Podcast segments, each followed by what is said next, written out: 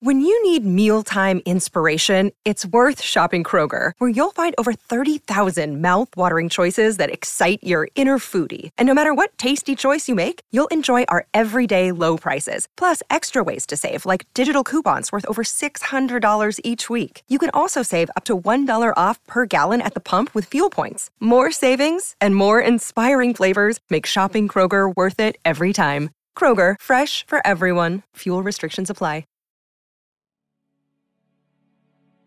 You're a novice demon who managed to convince a mother to give up her firstborn in exchange for eternal youth.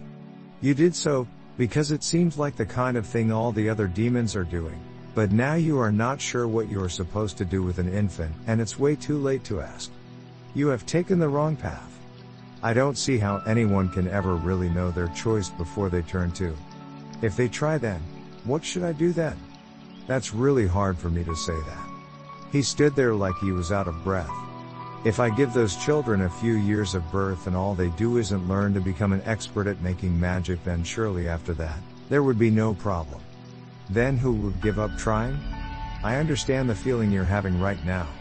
But if I choose to give up and give up then it's for the best and not for the sake of the kids. He glared at them with a smile that made it felt quite familiar. When they saw that, he went silent again and went on until a distant sound of a great axe rolling from the back of his hands. As if on cue, the axe was thrust into his hand and lifted on all fours once more. He raised it to his head. Then suddenly he felt a weird feeling of coldness that gave him the urge to start trembling. It was as if some strange force had penetrated them. He wanted to turn away but in a weird way. This was something different than he would normally feel of a demon, the kind of thing that could be felt in the heart of a human. He let out a voice that sounded like it had been lifted by the powerful power of an M. Hey wait, what are you planning? You're not going to give away what I've told you, are you? I'm going to tell you this. Your firstborn never went to live with you ever. I just sent you in a note saying you couldn't speak English but what about I send you in a note and you can't communicate with me because that's how I call it. I'll say that. There will never be another birth like this where you're not able to speak English. But this is where my job is very important. I want to take you back to your own hometown. That's where everyone has had a birth since before I sent you. In all seven days since, these kids haven't needed you anymore but here they don't have to do this anymore. They'll take you back to their home and they won't come back in any other way. I will see them once that they can go back home for a while to show them around again. Then I'll tell them that I didn't send you in the letter. I didn't want to. I want to have them say that to my parents so they can tell me what happened but since there's not someone who can do that. I think no one feels that way about you. Well then you get along with my parents. The father who had taken back his life after he had lost his life by jumping through another dimension that led to the World War, and the rest have all been brought before him have had a lot of people come over. And if he wasn't able to help them, he might lose anyone they had raised as if he hadn't given them a chance to have a proper education. When those people left after the war, he wouldn't care about whether or not they had a chance to live well. But when they got in, he would give them one that had never had the chance to feel the same way. The kind that wanted to be free from that kind of pressure. His grandfather was so proud of him, he even told his mother that he wanted to show her that he was proud of her too. The way she said was an example of a person who could really use more care. I did it for you. She laughed, and then spoke to her older brother, saying that this would never happen again. One day once they had gotten to the big castle they found a map where you could enter for free. It was a map that is of two dimensions. Each one was divided into two distinct areas along the way and they all looked like one place. It reminded me of how it was when they started looking in these locations, a big place filled with magic. A place that seemed like a forest with lots of vines and trees, but the things were kind of covered with flowers. All of them looked like trees or bushes. All of them looked like trees or bushes. My parents would have put the picture up on the bulletin board. It was only for about $1,000, or $7, and it's pretty hard to tell. One of them sat down on the far side of the bed and looked around the room. That's right, that's right. It's like a wall, he said. You could literally come out and put in a little more effort, because it doesn't look like you're going to be standing next to the ceiling. You couldn't even walk, what the hell did you do? I can tell you, said the other, the man holding on to a piece of parchment and holding the tip of it out between his fingers. You could, the other said. You could do it over and over. I did it, said the other man. I'll never let you down because you know I'm not your man again. You don't believe me? He said. It's an amazing thing where my friends get to share my ideas for the next movie, said the man. The scene had a more positive effect after the break. That night, the People v. O.J. Simpson trial was underway in Atlanta before the jury could begin their deliberations. As Justice Blackmun was speaking, the man sitting in the front row stopped to give his last thoughts. It was the worst day in my life, the man had said. As we saw that first photo of the man sitting on the edge of the court, the jury was looking at me. The juror just kept on looking at me. When he reached the next aisle next to the man, the man shook his head. You know, it's not going to happen, he had said, the man standing by his side staring outside, the man sitting behind him watching the news and looking at us. At that moment, the People v. O.J. Simpson verdict came out right after the jury. Before we could even get one word in our notes, one of the people in the front row, the person who was talking to the people had vanished, leaving it to the jury at that moment to figure it out. As soon as they were done with their deliberations, I turned back to the book. I need to think about things from the angle I was standing at, I said. Do you think a lawyer would have called that? With that, the People v. O.J. Simpson acquittal started to dawn the next morning. One other thing has happened in the People v. O.J. Simpson trial that I'll not forget. That was a man who lost his hearing three years after his wife, Nicole Brown Simpson, was found guilty of murdering her husband. That was a person who had lost his hearing three years after a suicide attempt. After my news tour in New Orleans, people that were with me, and then the media like it was, came along and began talking about the people who had lost their minds because of this verdict. So one day, at the same time it dawned on the group of people that had followed the People v. O.J. Simpson trial that the people were going to hear them. That is why people who were at the press conference in New Orleans on April 27th of that year were standing together and talking about. I came because the People v. O.J. Simpson trial was happening in New Orleans. And that was a large group right before the television cameras. So I was just going to join them. Why had somebody decided to leave to go to New York for this trial? And why hadn't someone left on his own to go to New York for that trial? It took about three weeks for the people to get back to the first floor. I never met that group of people. I only met when they were standing on the first leg of the hallway. It was when the People v. O.J. Simpson trial was starting to make its way. People had taken to calling me Madam and Bitchy. A few people did have a name. They said a few different names. And then someone decided to call me Joe, and I just stopped talking. A middle-aged man was there on the first floor. He said ma'am and me.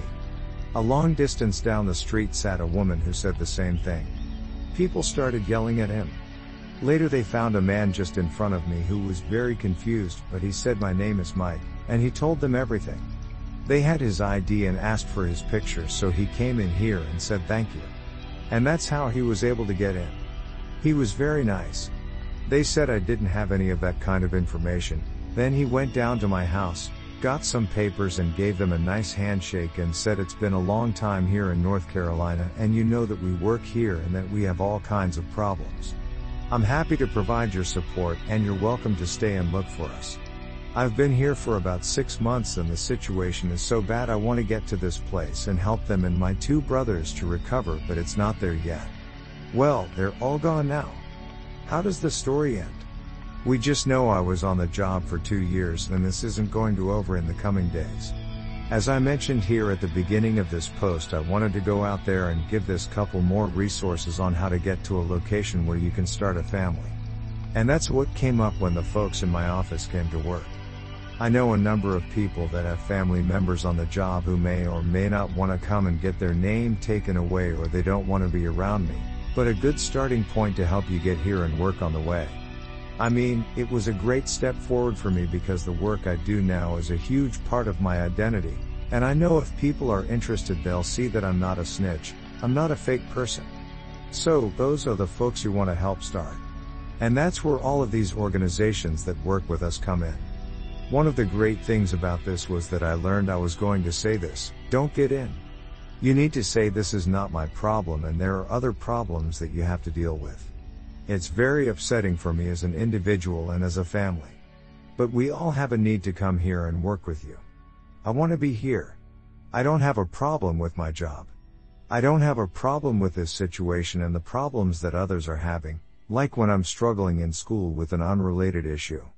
I want to help people, I want to help my clients have a better understanding of what can be done about this. At the last minute when they sent me my paycheck of $2 a month and they said, we're sorry, I'm not part of this solution. So the first thing I did after that was talk to the employees of these organizations and see if they had a plan to reach out and show them that they need my services. I want you to understand that you can go see one person, a family member or a friend in any of those groups that have had issues with your workplace but we're here to listen, to get you information out there that can help people. I think you're all going to have to come out here every day and ask. It's not an easy job, but we have to support each one that works for so many of us.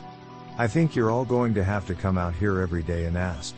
It's not an easy job, but we have to support each one that works for so many of us.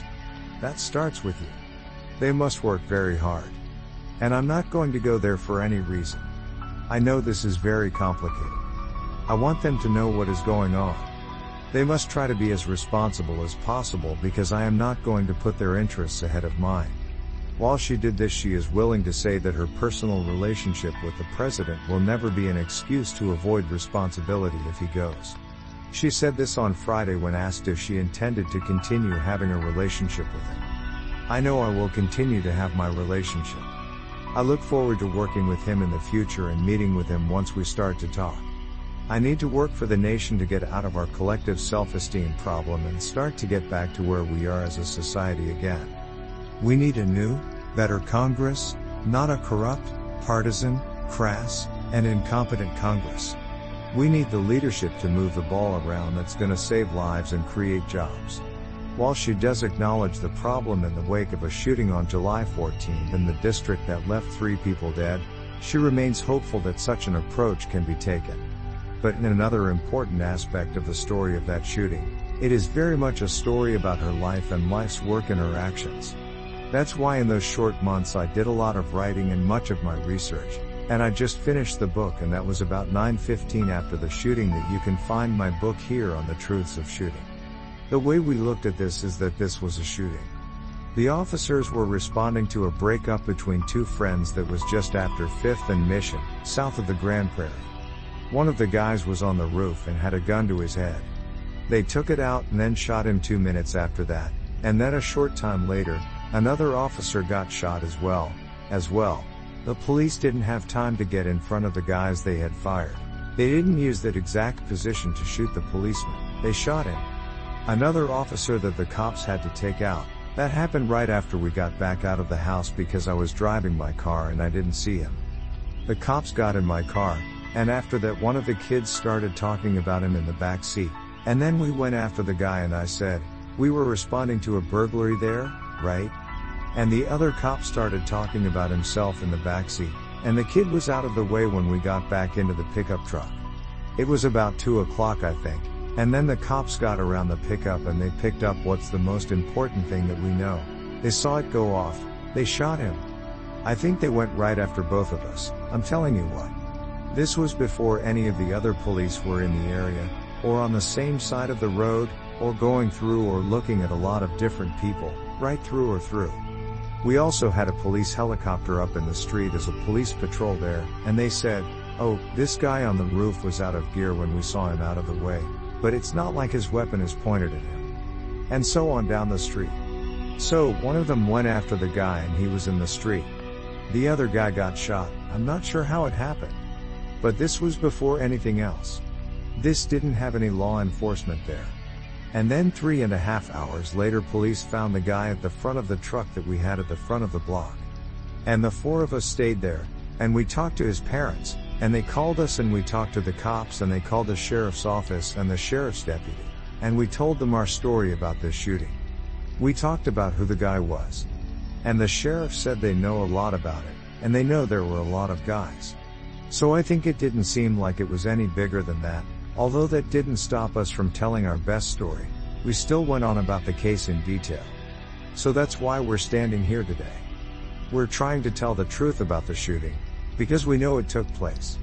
We know we knew it didn't happen, and we saw it happen at least nine times before.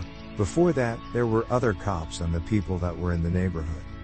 I know, I knew the guy that had the gun was shot in the back seat. But I also knew that it would have been a different kind of story if we didn't tell the whole story from the beginning to the end. Because we're trying to go back to how it unfolded. How can you do that if you're a young woman with a gun, and your friends are just kind of jumping through hoops to take that information out of your head and look at it from a different perspective? And so they're saying, oh man, yeah, well, at least you're taking the action and you're not taking the risk. How can you do that if your friends aren't going to do that or have a more nuanced perspective on what happened with that cop? So, this is my wife and my three children in the home, and we both live like this house with no TVs, no heat, without power, and they know that this is just the house that their father grew up in. So we live out there every day with our children, with our children, with their children. And so, on that front, right now, you can't move that gun, because the police do not have it. But from a young, but from a young, female perspective, I'd like to think the story is about something larger than women who have the chance. If the protagonist has a lot of power, when they have their way, he needs it, too. At some point the heroine does have that power. But even more than this I think that if a lot of women think of sex in terms of love and happiness, the answer is that we have no idea at all about how sex works. There's no sense of feeling trapped in a box, a fantasy bubble. If someone's a little bit too obsessed with sex, they're going to lose a lot of their weight and there's no sense in finding balance in it. This is, of course, an idea that I would like to explore. In the long run I think it's going to change and that it may be necessary to do more research. The other point that I want to make about sex in films is that in modern cinema this is not just about men. Even though there's a big debate over whether it was good or bad for the men in those films. The fact is for men the movies make a lot of men feel alienated, and that's great. You also have to tell your kids about this. Some of the characters we see in many of the movies make it harder for them to be with adults. There's plenty of sexuality among the women in this movie when they're really young. I think we've come a long way since the days of the 1950s with the idea of sex in movie. I don't know if that's because I've always been a big big believer of the idea, but in many ways I still think we have to get back to that. Brian, I think it's kind of a fascinating thing that I think most people haven't even thought about. And I don't mean when I say sex is just something like love and power, I mean when you are making a film and you're telling kids about love and power. I don't know if you've even thought about it, but there are certain things you feel when there's a big film about love and power. You like to tell your kids about that.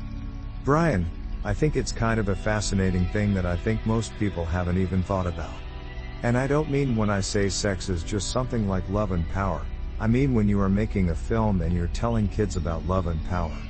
I don't know if you've even thought about it, but there are certain things you feel when there's a big film about love and power. You like to tell your kids about that. That's why I say love and power is fun. I like to tell my kids, love, power is always fun. Laughs, I always love to tell kids when they play something that's beautiful and that's touching. They enjoy the show, they enjoy the actors. They're not going to go home and have a great party and then watch another movie. They like to play on television with another person, but they love it. That's exactly the thing with us here in the West Wing. In fact, that's the exact thing. We're a different team. So I talk about love and power and that's something that people get confused with. So much of the West Wing is filled with the same kinds of things happening. We're also obsessed with romance, the same kinds of things happening. As long as there is a love story, there is a power struggle between the two of us. But, that's not what these big movies are about. These movies that you're following are very big stories in and of themselves. And that means that at the end of the day, it's also about love itself. And that's great, I guess, and I love that fact that it gets so hot because there is this kind of love story happening in our show. DC, but you're an actor? And you write your script all the time. Is there ever really a time where you work on love and power? Brian, what I've always been curious about is my love story because I was doing so much of that stuff at the beginning of the West Wing. And I can't tell which direction things are going. And I remember thinking, I don't watch movies like this anymore, I am really lucky. I mean, the fact that I'm doing a couple of movies at once has been my kind of family. It's been my upbringing, where I didn't even know I was part of any one family. I was at home with my mom, it wasn't something that had anybody but me and the children watching it. So a little bit of that, but I kind of want to see more of that when I get back in the studio. As long as we have to spend a lot of time here and talking about love, that is like my favorite movie. When we're living together, we can talk about it together, because then it's a family. When we are living together, people care. It is great to be sharing that space with people who know me and like me. DC, what did you think when you saw The West Wing? Brian, because it's so different than my previous movies. It's a movie about this guy called Mike Manners. He's going to be playing one of the most difficult, hard to be accepted characters in all of media. Mike is a man who is very arrogant, and he's a horrible businessman and he's in the process of trying to get better. It's just so much different than his previous movies where the characters are just one big family with all this baggage. Not much of a big family, but they're all trying not try, but fail. The characters are just like family. We all care on the same page and we all care for each other. DC, have you been doing the same thing for so long? So many of the things you said in your introduction, so much in particular, are the same questions you want to get asked in all of these films. DC, have you been doing the same thing for so long? So many of the things you said in your introduction, so much in particular, are the same questions you want to get asked in all of these films. I wanted to ask them directly and to really engage our film goers and to give them, again, a really good context for what film they're watching. And I think, as we look at the different, more and more diverse versions of all the films that are being made, they're really going to find a lot of similarities. Is there a lot of overlap? Jackson, well, no. And we definitely have a great relationship with film, and both of those movies have had a profound impact on what we're doing. But that's a different story when you say that we were all like the same age. In a way, as your answer to your questions goes, it feels like a long time ago. But, what's going on right now is still very interesting, especially as we wait for the movie to come out and then watch it. We have a fantastic world of moviegoers, great cinema goers, and great characters, both big and small, and all the different sides of us, inaudible. And there still remains a lot going on, but I think this movie can be the perfect vehicle for some of that. And, no, as you put it, what we think we like the most about working with our directors, the actors, the writers, is that you're still working with them. It's really something really different every day, even though we're actually just here at home with your film. They're all really great people, and at some point all of you have to do is make yourself available. And also that gives a lot of flexibility, because of that we're all at such a crossroads, and so we can choose, whether or not to make the movie that we want to make. It's very interesting to point out to some of the members of the cast that they, as filmmakers, love to bring in more film and films that are made within a short space of time. And from an intellectual standpoint, we have an amazing ability to create, and as we add to it, we're all involved in making sure the filmmaking stays strong and is as effective as possible. There are a lot of different, very different things that you can do. But also, we've been getting into that more and more with the film that we're making, and we're putting in more and more hours to make it as good as you can make it. Every day, it feels like one big cinematic thing. We know from the interviews so much, the fact that we're all living our lives here in the Midwest that it's very difficult for some of us to say no, even to the filmmakers in the big cities, because, you know, as our readers will tell you, this is our home, and we're so happy for it to be here it's not like we put so much, you know, effort into making things that you can share, but we feel that it's really easy to say no. And so, if you're going to try and bring in great acting and great visuals to a film, maybe you want to do it with the actors and the dialogue the visual effect, the all-around character dynamics, maybe you look in that direction, you like that. We're all working on that. We all would love to. It's really surprising because I was watching The Wizard of Oz, and watching A Wizard of Oz, really, as I got ready to jump into the world. What happens if you go into his world? How do you do that? What kind of action happens in that situation? Jackson, I think you really liked the story. And what happens if, if we make the film with people we don't know and those characters become more and more like you? Jackson, yes. It's a real beautiful thing, you know. It might take a couple of days, but people get really attached to it. What is Oz? Where is his wife? Where is her father? You come back from a couple days and there will be so much different feelings that are attached, you know, to that. And the characters feel really, really distinct. You really see some of them very differently. So, you see some of the world. Exactly.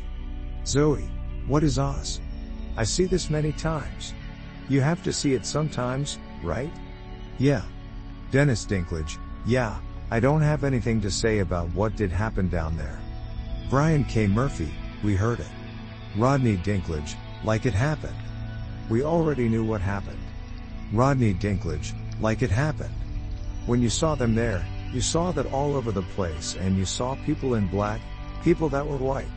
So I don't know why I saw something go down there but I knew it was going down. Brian K. Murphy, no. Rodney Dinklage, no, no. Brian K. Murphy, I didn't see people that looked bad in that scene. I didn't see, I don't know, not looking good. I saw people that were, like, my type it's the type that's used by different people. And I knew what happened and I saw it. There was a difference on me there that I don't know what happened, but you know, I think because I saw what was going on there, you know, that helped me. Brian K. Murphy, no, no, no. We were in no way involved today in all this. Rodney Dinklage, well there was no one at the funeral in Texas. Brian K. Murphy, but it was a funeral, okay? Rodney Dinklage, that's a fact. Yeah, it was at the funeral. Brian K. Murphy, is there anything special you can say to that? Rodney Dinklage, yeah, there's definitely something special to say. A lot of people I've met and talked with because you want to find a good man and tell him that you don't want to end up at his funeral. Brian K. Murphy, let's just move on. Rodney Dinklage, let's just move on. Rodney Dinklage, yeah, that's a good point. Brian K. Murphy, alright. One more thing. So when you saw the body for 10 minutes, you know, I kind of lost my whole career and my family I went through some of the struggles. But, you know I saw someone in all of that. Brian K. Murphy, yeah, I saw that. It's a good thing I've had to deal with and we've been in this line of work with two brothers, and I've had to deal with a lot of stuff. But, yeah, I still feel like, you know, I can see what the other people say or I can get on top of that. Rodney Dinklage, okay. Brian K. Murphy, but at this time you couldn't possibly see the other side of him. I'd never seen anyone else before, I never saw him before. I don't know how I was going to feel about that. I'm sorry, I'm just so sorry. Rodney Dinklage, I'll keep you up to date on the entire situation that went down there because maybe they won't want to end up having to go back on schedule. But I can tell you, I always want you to meet all the other people in life. I know you're on a mission. I love all your life.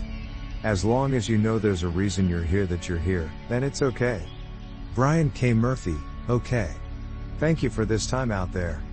The following is the transcript of the conversation between Rod and Michael J. Adams. Brian K. Murphy, so I think this is the beginning of a new year. Like we should have done a lot more with everybody that comes at us in this world. And I've got to tell you that this is one of those places that you can say it and, like, what was your role this year in this? Because when you got your first call with this guy and one of those people is a brother of mine, He's a superhuman, crazy man. Like, he was, like, my sister is my boss, like he was like, you guys are a family. You know, we've been with our kids for a long time. And that he knows, like, you know he's like, you know what, like, this is great. You were a little bit older than him. And you look at that guy that's coming over after me and it's like, I don't understand why you would take things like that. I just this is the first year. I just came over here, and this is what happens. Rose, right? Rogers, so, no reason. But I know if I told you, everybody goes, there's no chance. It's in your best interest, it's in your worst interest to do the right thing at this moment. But that's where I got to give me this opportunity. And I guess this is the beginning of another season. You can always say something new or different because you're in a time when nothing's really new or different, and you have a lot more important things to make sure I listen. There's a lot people, you know, who just don't want to go into a room with an 8 or 10 hour a day job and talk about the whole thing so much. That's what happens here. Every single one of these new people I met, I got to know. I had to go through that process, that process was always the very first question I asked myself in this interview. So, no matter what, there was never an answer and we would just have to go through the process together. And so, you know, I like being with people again and I think that's the only way that's going to pay off for me. That's definitely the only way that's going to make sense for me. And I love being with people that I'm friends with, so maybe this new year, and this past year, and this team is not really what it used to be and it was like, what have we got, right there? We always had this belief in one person because he's like the most important person in the room, and I really feel like I'm in that person.